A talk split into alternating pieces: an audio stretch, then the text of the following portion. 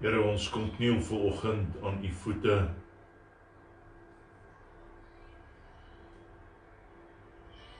Kinders van u Here.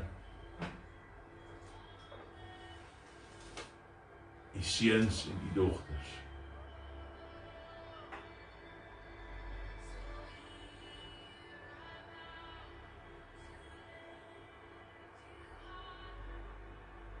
Elkeen met ons tassie goedjies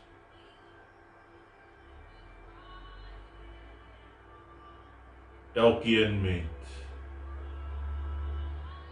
'n behoefte, Here, 'n verwagting, 'n hart vol ootmoed.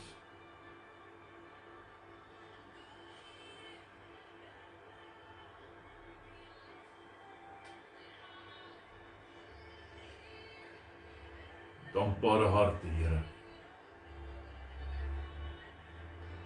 Te midde van hierdie stryd wat ons besig is om te voer.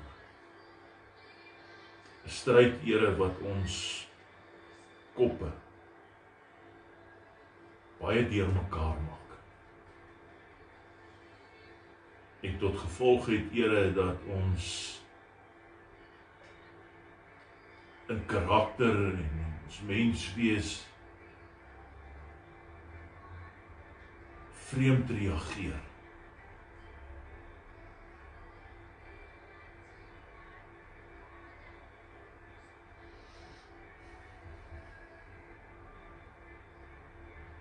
Dis in hierdie onstuimigheid, Here, wat ons aan u voete kom kniel. Kinders van u. En Here, ons wil ver oggend vir 'n oomblik stil bly aan niks anders te dink as net aan u, Here.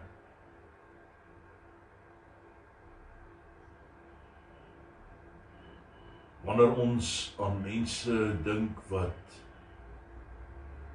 in die hospitale werk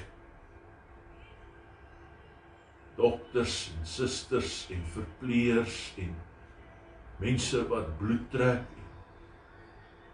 mense wat binne in die laboratoriums werk en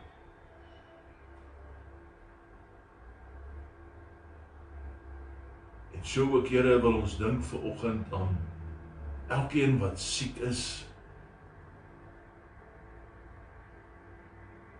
weens hierdie virus en ander siektes, Here. Ons wil ook dink aan elke besigheid wat wat swaar kry en onder druk verkeer. Ons wil dink aan aan elke huisgesin wat onder druk verkeer en met wie dit baie moeilik gaan op hierdie stadium.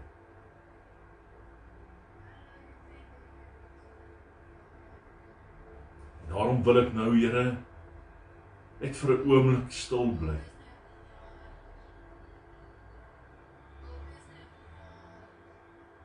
Met my hande, my hart uitgestrek na U toe.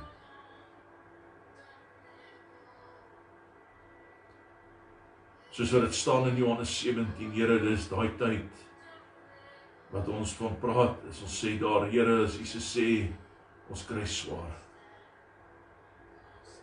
Ons kry swaar, Here. Daarom weet ek ek ook hierdie gedeelte gekies dat ek ver oggend met die kinders moet deel. Maar vir nou wil ek net vir 'n oomblik stil bly. Here, ons wil U lofprys in ons harte net aan U dink vir die uitkoms wat U sal gee.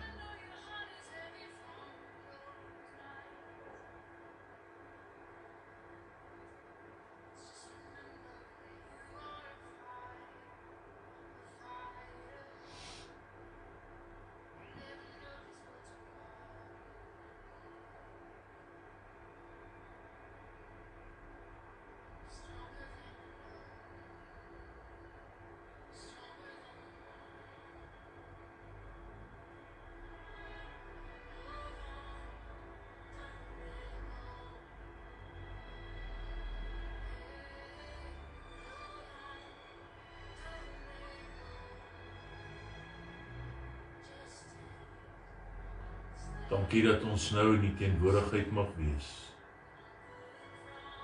Ek weet ons is want U vat ons hand.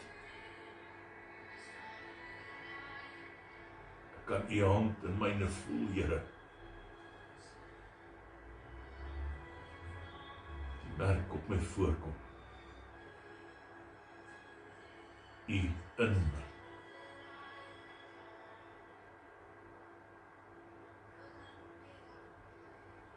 So weet ek Here is U by elkeen waar hulle sit lê werk.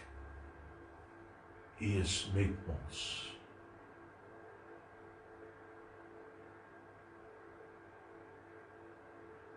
Ons vra dat U ons deur U Gees vanoggend sal lei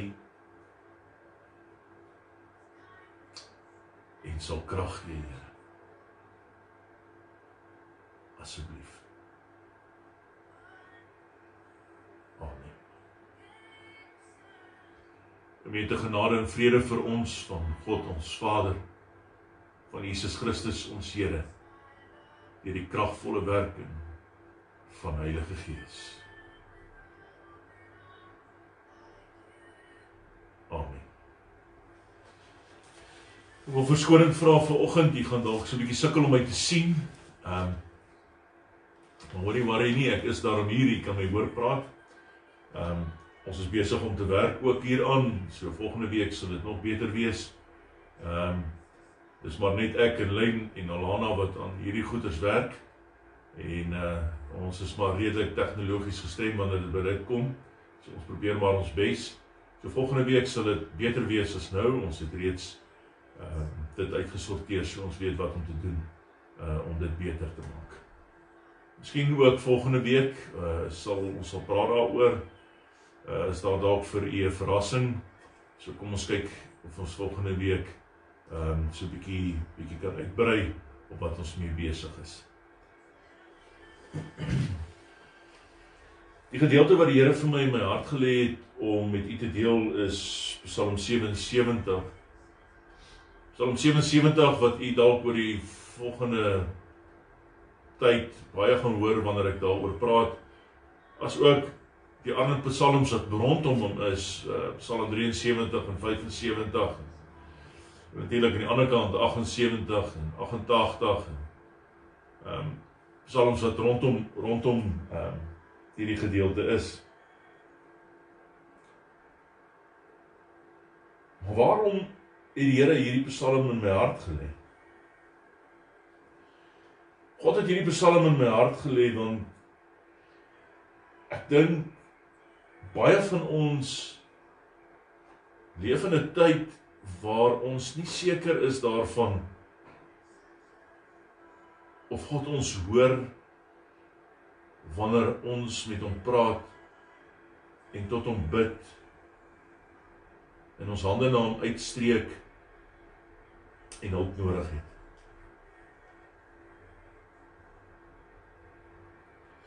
Ek dink baie van ons voel of hulle afgesny is.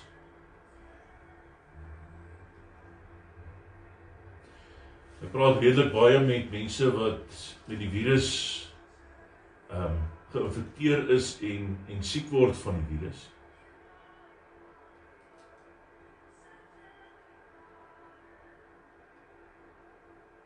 Wanneer jy in die nag, lyk dit vir my is dit die meeste wanneer ek kwaai pla, die dag plaai ook, maar Die nag plaai baie en ek dink dis kom hierdie Psalm ook van in die nag praat. Dan voel dit vir mense of hier hierdie loodswaar gewig op jou bors is of iemand 'n band om jou bors sit en elke keer wat jy asemhaal of dit moeiliker raak om lug in te neem en lug uit te laat. En of daar hierdie spanning op jou bors is en Hierdie spanning dra oor na jou hart toe.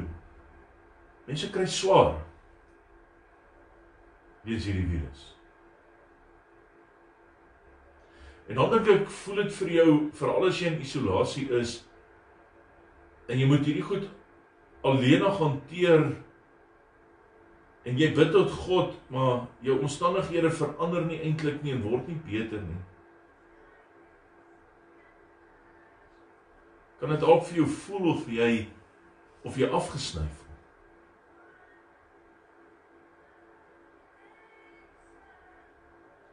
Aan die ander kant as jy voel hoe jou lewe voor jou uitloop en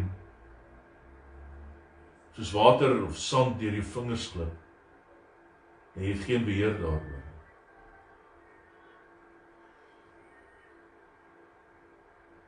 Baie van ons is terug na 'n realiteit toe van premies betaal en karpaaiemente betaal en huishuur en huispaaiemente want die vakansietyd wat hulle ons gegee het is verby. Ewe skielik is hier nou 'n meelsteen wat aan 'n mens se nek hang. Wat jy wat jy swaar aan dra.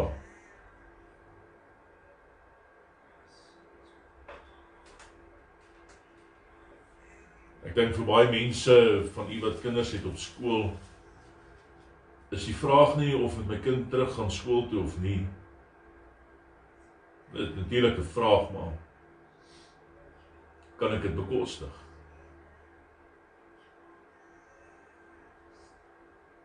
Ek het hierdie behoefte maar kan ek dit bekostig? Nou, almal beleef hierdie ervaring van druk en en ons kry almal baie swaar in die omstandighede.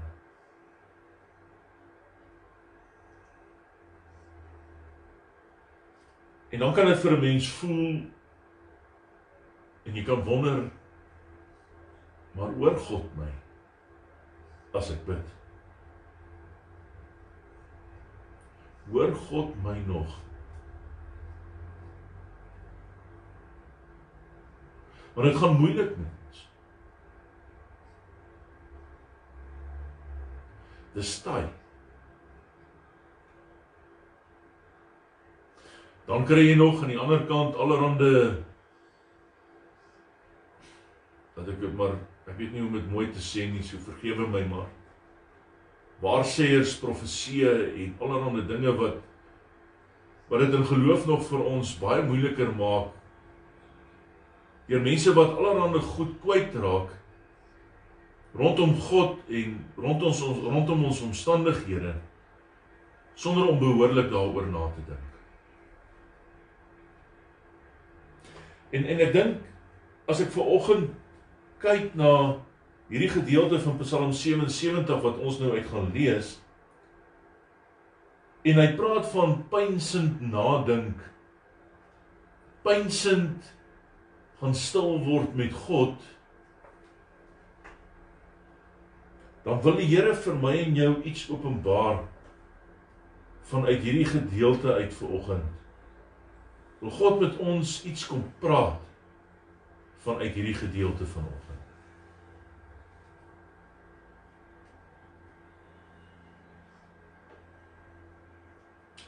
Maak nie saak wie jy is waar jy bly of wat jy het nie. Dit maak nie saak nie. Elke mens se nag is ewe lank. Die omstandighede waarbinne jy hierdie nag spandeer, verskil miskien van mekaar. maar die nag is ewe lank.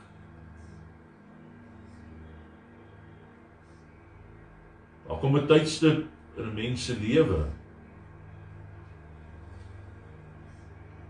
waar rykdom nie meer geluk kan koop of verseker nie.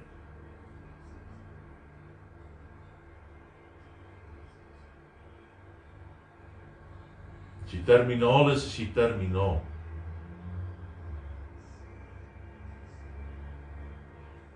of jy 10 miljoen rand in die bank het of op die straat bly.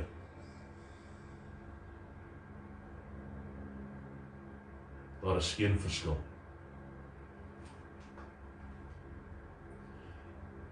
Ek wil hê dat ons ver oggend sal saam lees uit hierdie Psalm uit. Met die gedagte van hoor God ons as ons nog bid en so sien in die advertensietjie het ek uitgesit, hy hoor ons. Die Here hoor ons.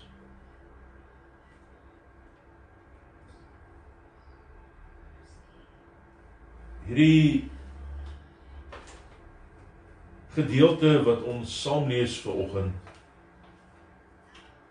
gaan oor die koorleier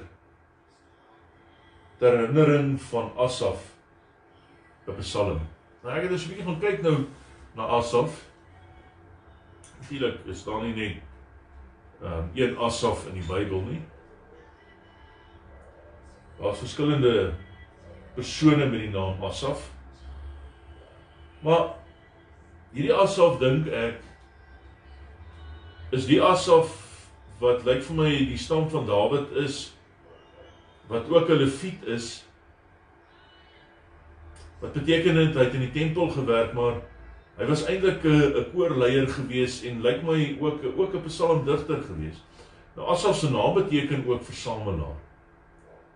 Wat hy versamel het weet ek nie ek neem maar aan hy hy woorde versamel digte gedigte geskryf het en liedere geskryf En dan het Asaf hierdie klomp komposisies gehad wat hier begin by by Psalm 73 rond.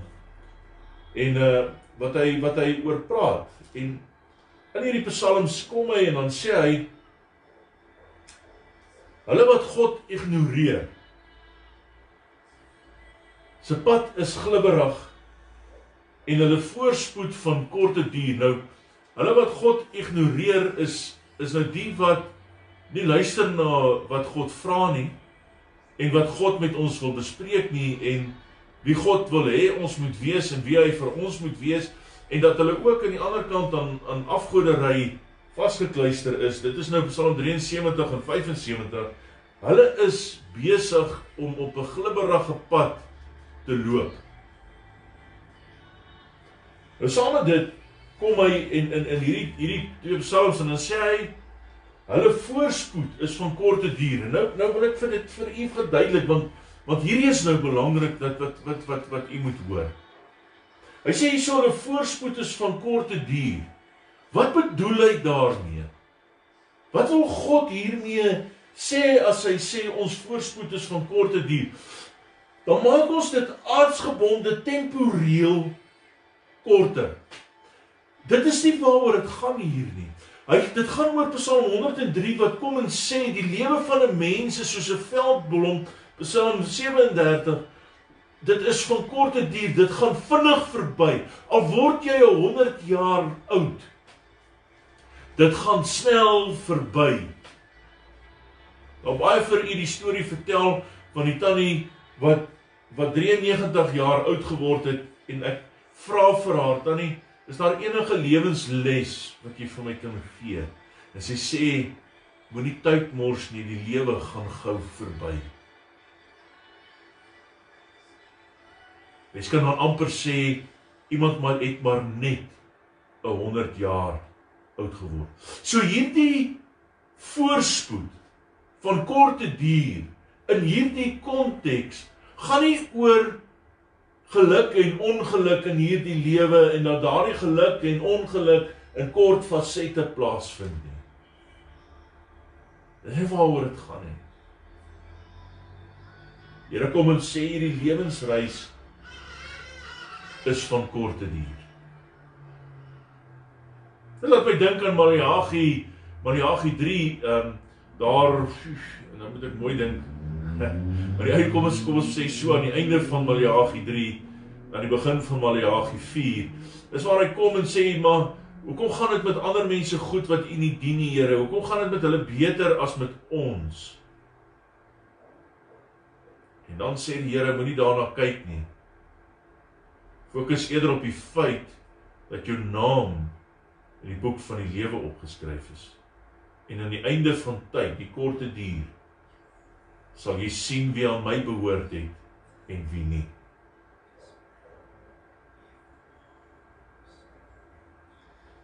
Teenoor hierdie glibberige pad en hierdie korte duur van voorspoed en hierdie feit van mense wat God ignoreer. Die Here sê ek moet sommer net hierdie net by sê. Hulle wat lewe in hierdie lewe en op soek is na welvaart en wealth is ook besig om God te ignoreer. Want jy dien God net om om hierdie wealth te hê in hierdie lewe. En dis nie waaroor dit gaan hier nie. Hierdie gaan oor om te verkeer in 'n posisie waar ek naby aan God lewe. Volgens God se woord my lewe inrig, volgens God se gees my lewe inrig, volgens God se hart my lewe inrig deur in fellowship met God te lewe en een te wees met hom in karakter en in gees en in waarheid te midde van hierdie chaos wat in hierdie lewe aan die gang is. Toe Jesus in Getsemane op sy knieë neersak net voordat hulle hom in hegtenis neem, het hy nie sy karakter en aard verloor in wie hy is as Here nie. En so moet ek en jy in die chaos wat aan die gang is, nie ons karakter verloor nie.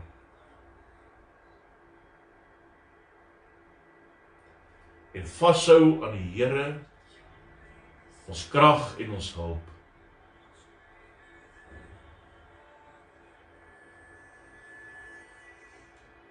En hom ons hulpbron maak, hulp hulpbron maak in hierdie tyd wat van korte duur is. Sodat ons die situasie kan oorwin. Nou wat is die situasie? COVID-19 is 'n simptoom van 'n situasie. Of jou finansiële las wat jy aandra dalk al jou hele lewe is 'n simptoom van jou situasie. Maar die situasie waarin ek en jy gebonde is, is die lewensduur, die tydsduur. van geboorte tot einde. En daarvoor het ons krag nodig sodat ons hierdie situasie wat ek en jy onsself in bevind kan oorwin. Die situasie is die gang van ons lewe. Wat gewikkel is in verskillende simptomatiese uit uitbarstings.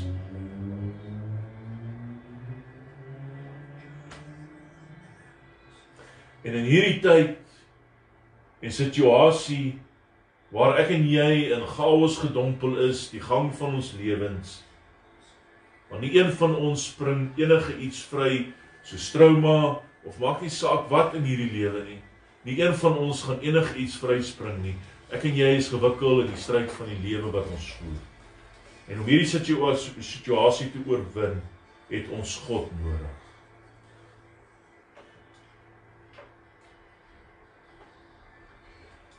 En kom ons lees saam uit Psalm 77.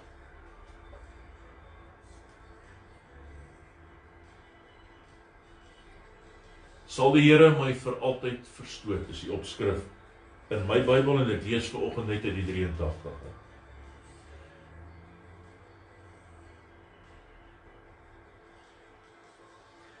Ek roep na God om hulp.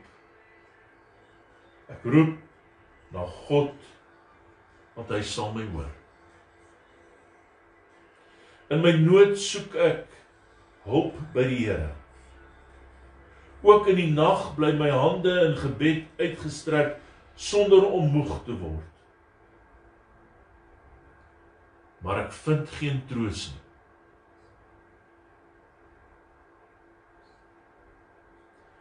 Asof kom in die begin van hierdie Psalm En dan sê hy die volgende. Hy sê ek is in die moeilikheid. Ek ervaar chaos. Miskien is Asaf siek. Miskien het Asaf oud geword. Miskien verkeer Asaf onder finansiële druk of miskien is sy familielede siek of is hulle onderdruk? Miskien is die volk onderdruk. Ek weet nie wat is fout met Asaf nie. Maar Asaf maak in vers 1 en 2, ag vers 2 en 3 altans, die volgende belydenis waarmee hy begin het. Hy sê: Ek roep na God om hulp. Ek roep na hom want hy sal my hoor sê. In my nood soek ek hulp by my Here. Ook in die nag bly my hande uitgestrek na God sonder om moeg te word.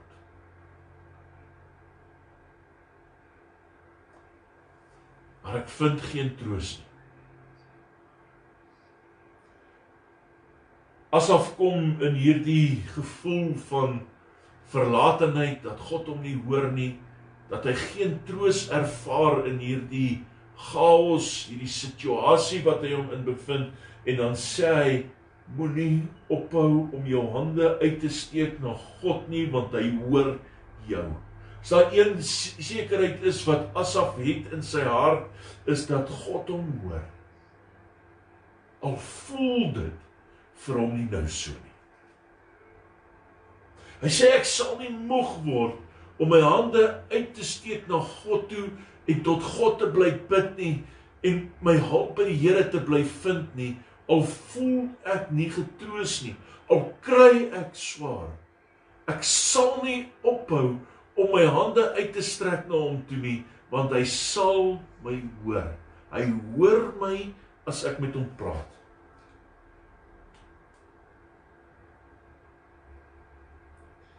dan kom hy en hy sê ek dink aan God en ek sug. Ek dink na en ek is verslae. Jy al daarby gevind. By hierdie verslaandheid wat jou laat sug.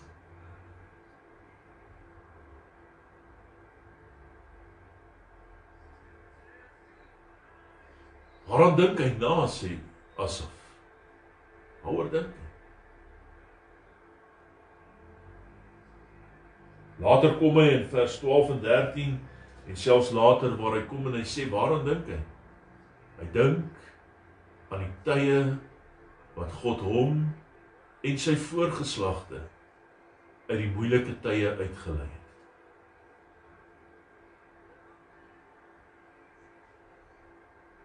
Hy kom verder in vers 5 en dan sê hy U laat my wakker lê ontsteld en sprakeloos.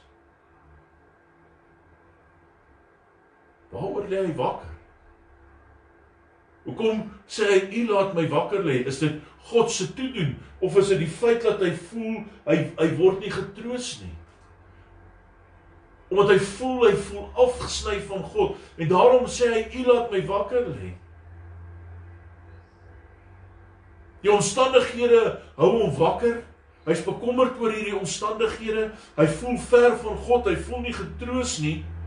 Maar hy voel ook daar is stilte. En hy wonder, Here, hoekom is daar stilte? Hy sê dan maal die vroeë dae, al hierdie dinge van die verlede maal weer sy kop. Nou aan een kant is hierdie slegte goed. Here, het ek iets verkeerd gedoen? Het ek iets aan U gedoen? Het ek iets gedoen wat U nie eer nie, my Here?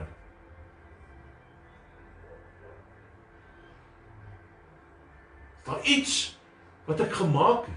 En dan dink ek aan die ander kant, maar Here het uitkoms gegee en die Here het gesorg en die Here hoor my en die Here sal voorsien.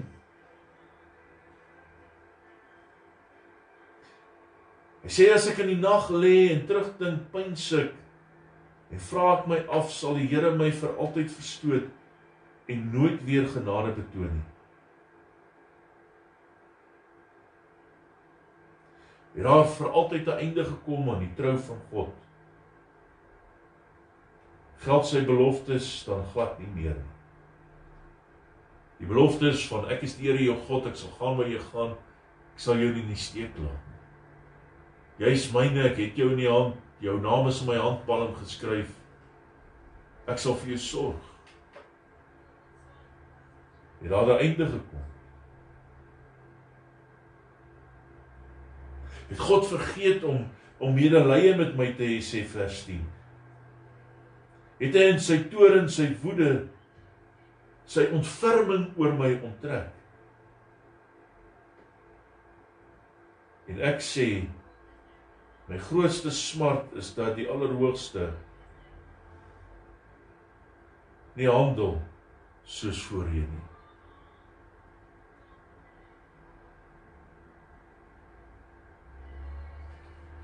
Die grootste smart is dat ek ver voel van God se alsa.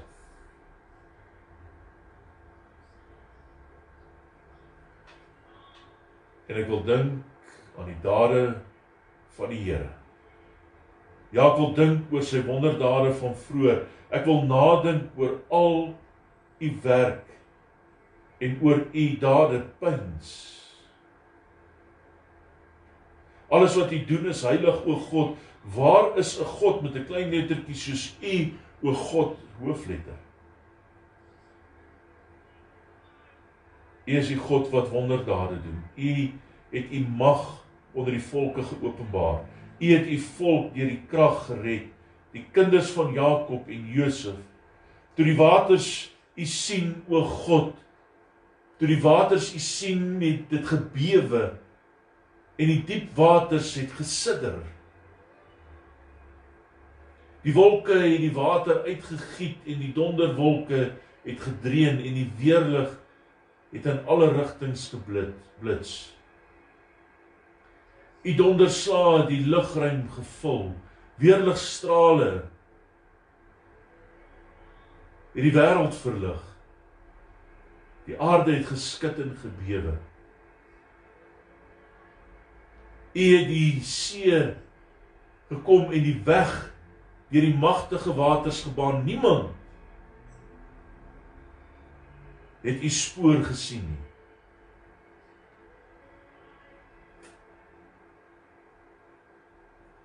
U die volk soos 'n kudde gelei deur die hand van Moses en Aaron.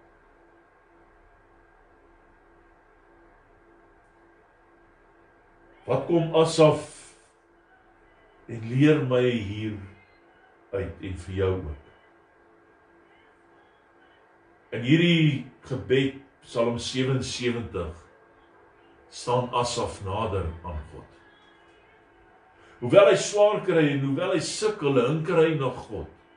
En soos wat hy hinker na God, so ervaar hy hoe hy dieper in sy Here se arms in beweeg. En soos wat hy dieper in God se arms inbeweeg en nadenkend is en die woord van God en die dade van die Here in sy lewe bepeins kom hy op 'n plek waar hy weer begin sien dat dit God is wat hom uit hierdie chaos en situasies sal uitlei. Soos wat God dit nog altyd gedoen het. Want sê Asaf, die Here hoor as ons naam roep. Die Here hoor as ons in ons nood na hom soek. In die nag in die donkerte wat ons ervaar ons hande uitsteek na hom. Sonder om moeg te word. Sonder om moeg te word beteken dit hier al voel dit vir my ek word nie getroos nie. Al voel dit vir my ek vind my in 'n situasie waar God homself aan my onttrek het want die situasie is swaar. Jesus in Getsemane met die bloed wat van hom drup wees die angs wat hy ervaar in sy totaliteit van sy mensheid voel of Vader se hand nie meer op hom het nie. As hy hang aan die kruis weens die godsverlatenheid wat hy uitroep, roep hy die godsverlatenheid uit weens die mens wat nie liefde aan hom betoon het nie. En dan sê hy Here, dit voel vir my of U my verlaat het. Weens die omstandighede hierdie hierdie situasie wat hy hom in bevind van chaos.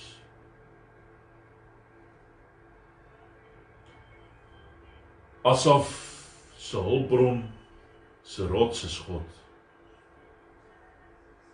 En dan soos wat hy sit en pynsend nadink oor sy situasie maar ook nadink oor God.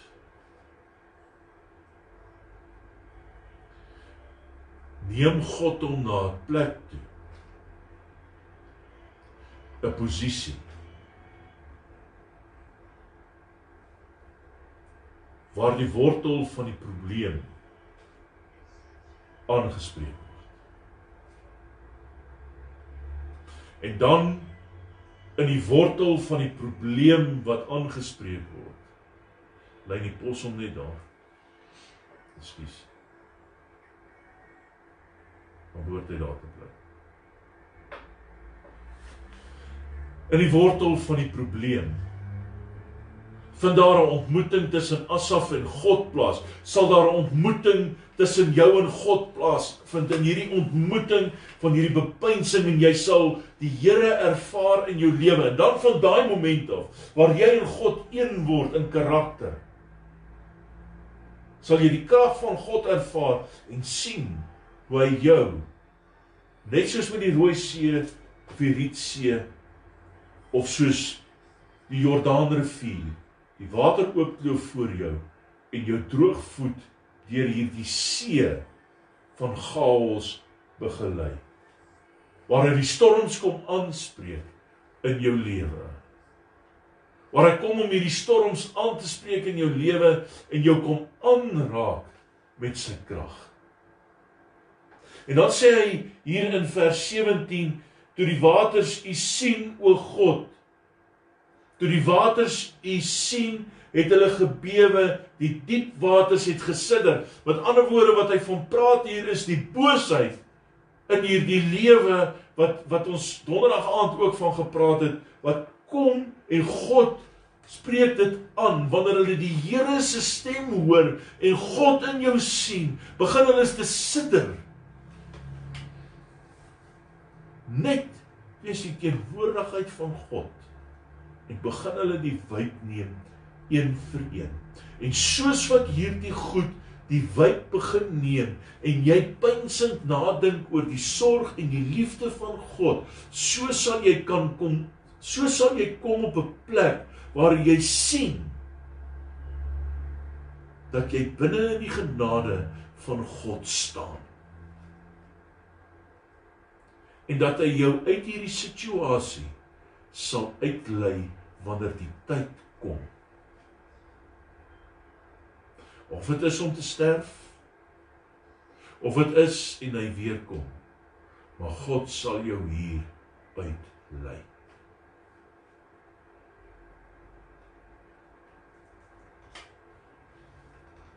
Soos wat jy pynsend nadink oor jou situasie pynsend nadink oor die sorg en die liefde van God en hoe hy nog altyd uitkoms gebring het in jou lewe.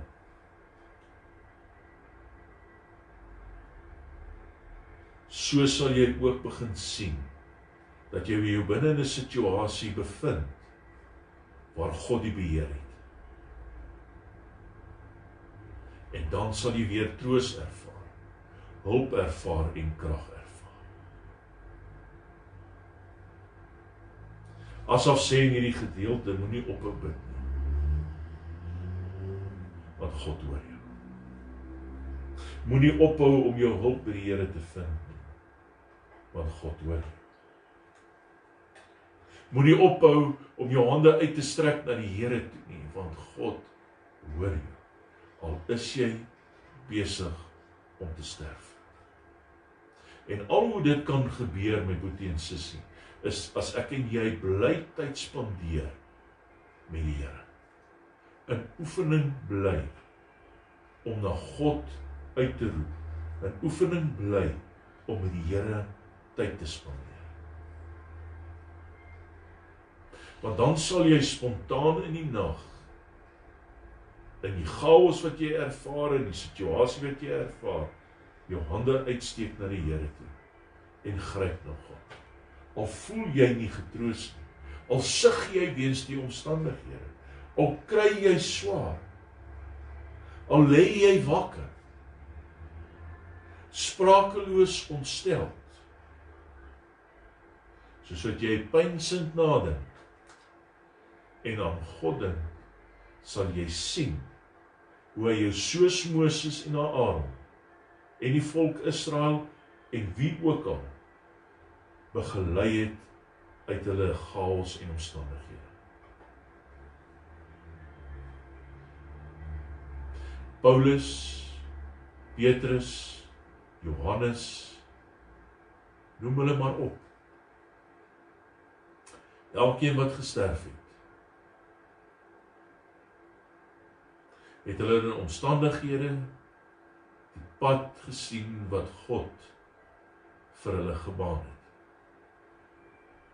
So wat Asaf vir ons sê. Die Here sal ons in hierdie chaos en die situasie wat ons onsself bevind begelei. En dit sluit elke liewe ding in wat ek en jy in hierdie lewe gaan ervaar met beteensisse. Die psalms van Asaf ehm um, daar's nog 51 ook Psalm 50 sê die volgende Die grootheid van God is geloofwaardig.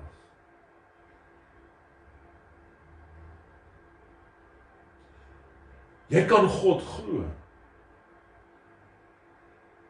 Hy sê vir beloftes beloftes altans in die verlede gehou Psalm 78 en so sal hy sy beloftes in die toekoms ook behou.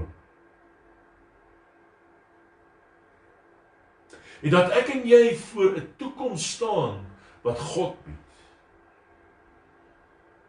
'n Oop deur wat niemand weer kan toesluit nie. 'n Deur wat ons Here Jesus Christus oopgemaak het.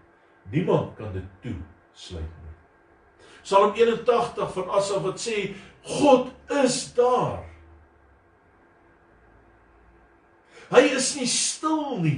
Al wat ek en jy moet doen is pynsend begenadiging, pynsend in die voete van die Here gaan sit sodat ons kan stil word en hoe stiller dit gaan word die geraas van die see en die storms stil raak sal ons die stem van God kan hoor. Onthou u wat sê Elia?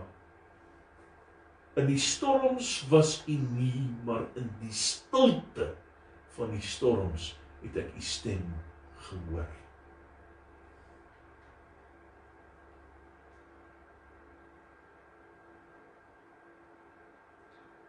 En dan sal jy nie meer meer verwerp voel nie maar troos vind in die Here en nie in die wêreld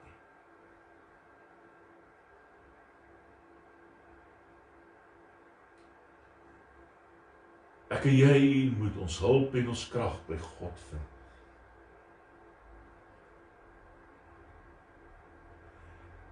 Elkeen van hierdie Asaf psalms bevat 'n ernstige beroep dat ek en jy sal terugkeer na die Here toe.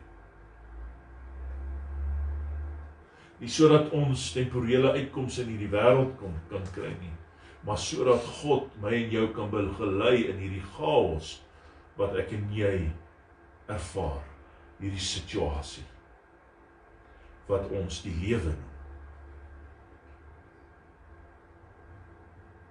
ons moet weer begin herleef deur God se stem te hoor Psalm 84, 87 en 85 en 86.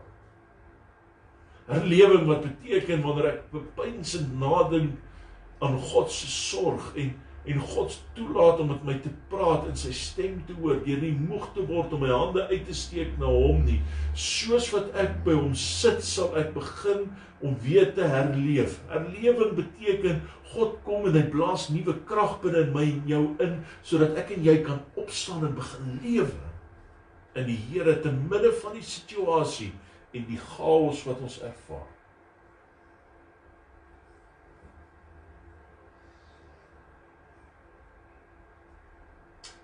Dan sluit psalms van Asaf af met die gedagte Jy bid nie verniet nie. Hy hoor jou en hy gee uitkoms. En ek en jy leef in 'n verwagting en 'n toekoms wat die Here geskep het wat nooit sal verander.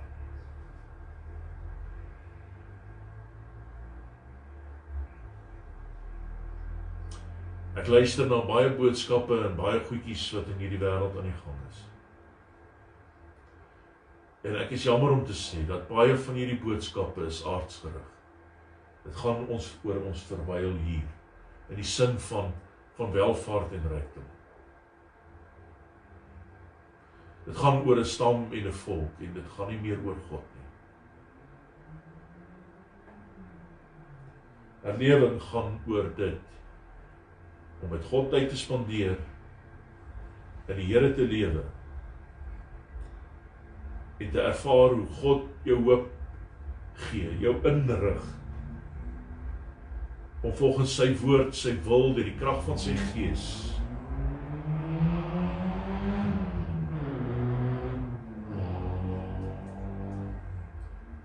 die chaos te oorkom en die situasie wat ons lewe noem te oorwin deur staat te maak op jou enigste hulpbron God ons Here.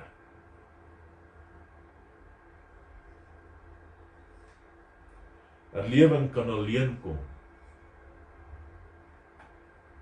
as jy jou hande uitgestrek hou na God en bly nadink oor hom en in hom te lewe en hy in jou.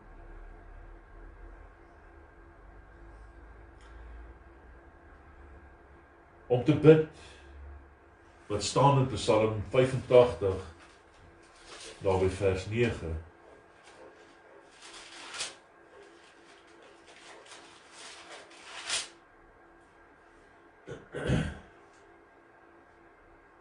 Ek wil luister na wat God die Here sê. Want sy woord bring vrede. vir die wat hom getrou dien. Petrus sê aan die einde van sy lewe ek wil nie gekruisig word soos my Here nie. Want ek is hom nie waardig nie. Kruisig my eerder onderste bo sê Petrus. Die feit dat hulle hom gaan doodmaak maak nie saak meer nie. Want die Here het die see van chaos voor hom oopgekloof en hy sal droogvoet deur hierdie lewe gaan tot aan die ander kant.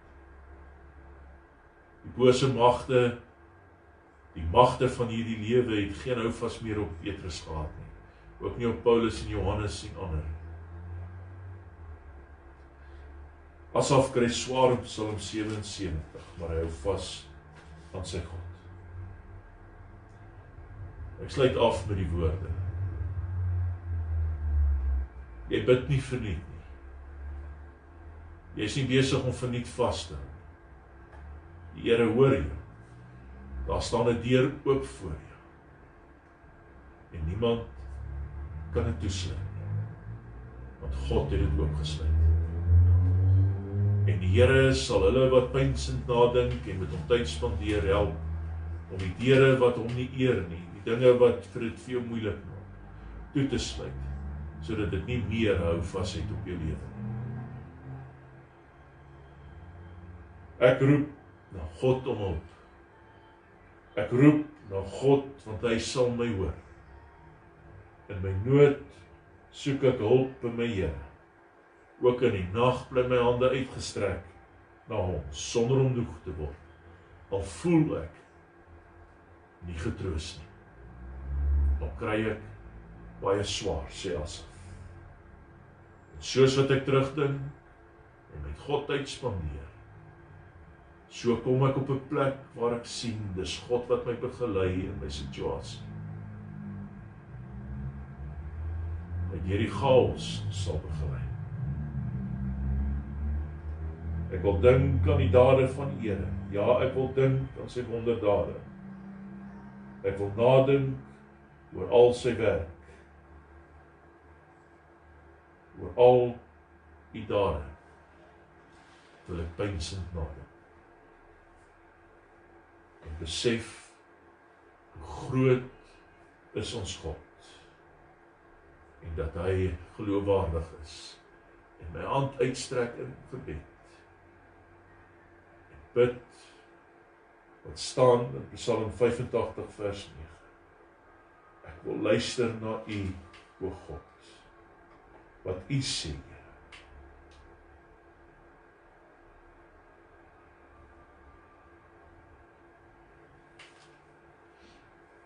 en nooit weer afdwaal. Lei ons dan, o Here, deur u krag in hierdie tye van chaos, hierdie situasie wat ons bevind om eerstens by u voete te kan stil word en pynsend te raak. Begelei ons o God deur u krag om vrede en stilte by U te vind. Begelei ons o God sodat ons nie sal moeg word nie. Want U is ons hulp en krag. Te midde van die seer en die hartseer wat ons beleef. Ons bely vanoggend nie. Ons hande is uitgestrek na U toe en ons sal nie moeg word om tot U te bid nie en met U te praat nie. Ons weet U ons hulp en krag, Here. Hoor ons en U sal ons begelei.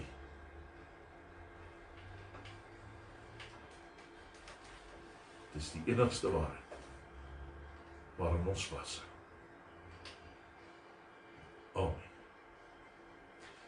Baie dankie dat u vanoggend saam gekuier het. Dit was my voorreg om saam met u te kuier.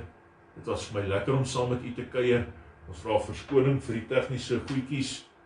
Ehm um, maar ja, ons is besig om daar te kom. En uh hopelik volgende week sal dit vir u beter wees. Sal u my ook kan sien ehm um, met tye. 'n Geseënde dag vir u. Ehm um, ek hoop u huis ruik so lekker soos myne hier binne. Ehm um, ek ruik die geure van van kos. So ek is nou lekker honger ook. Uh, mag u 'n geseënde week hê. Ehm um, mag u gou beter voel, u van u wat siek is. En mag u die krag van die Here ons God beleef ook in u lewe. Die Here wat u hoor, is die Here wat u seën, beskerm en liefhet. Hy is die Here wat sal gaan waar jy gaan en jou nie in die steek laat nie. Die Here ons God is by ons en hy hoor ons. Jy hoef in jou gees net uit te asem wat in jou hart is. Die Here seën jou. Die Here het jou lief. Gaan in vrede. Totsiens.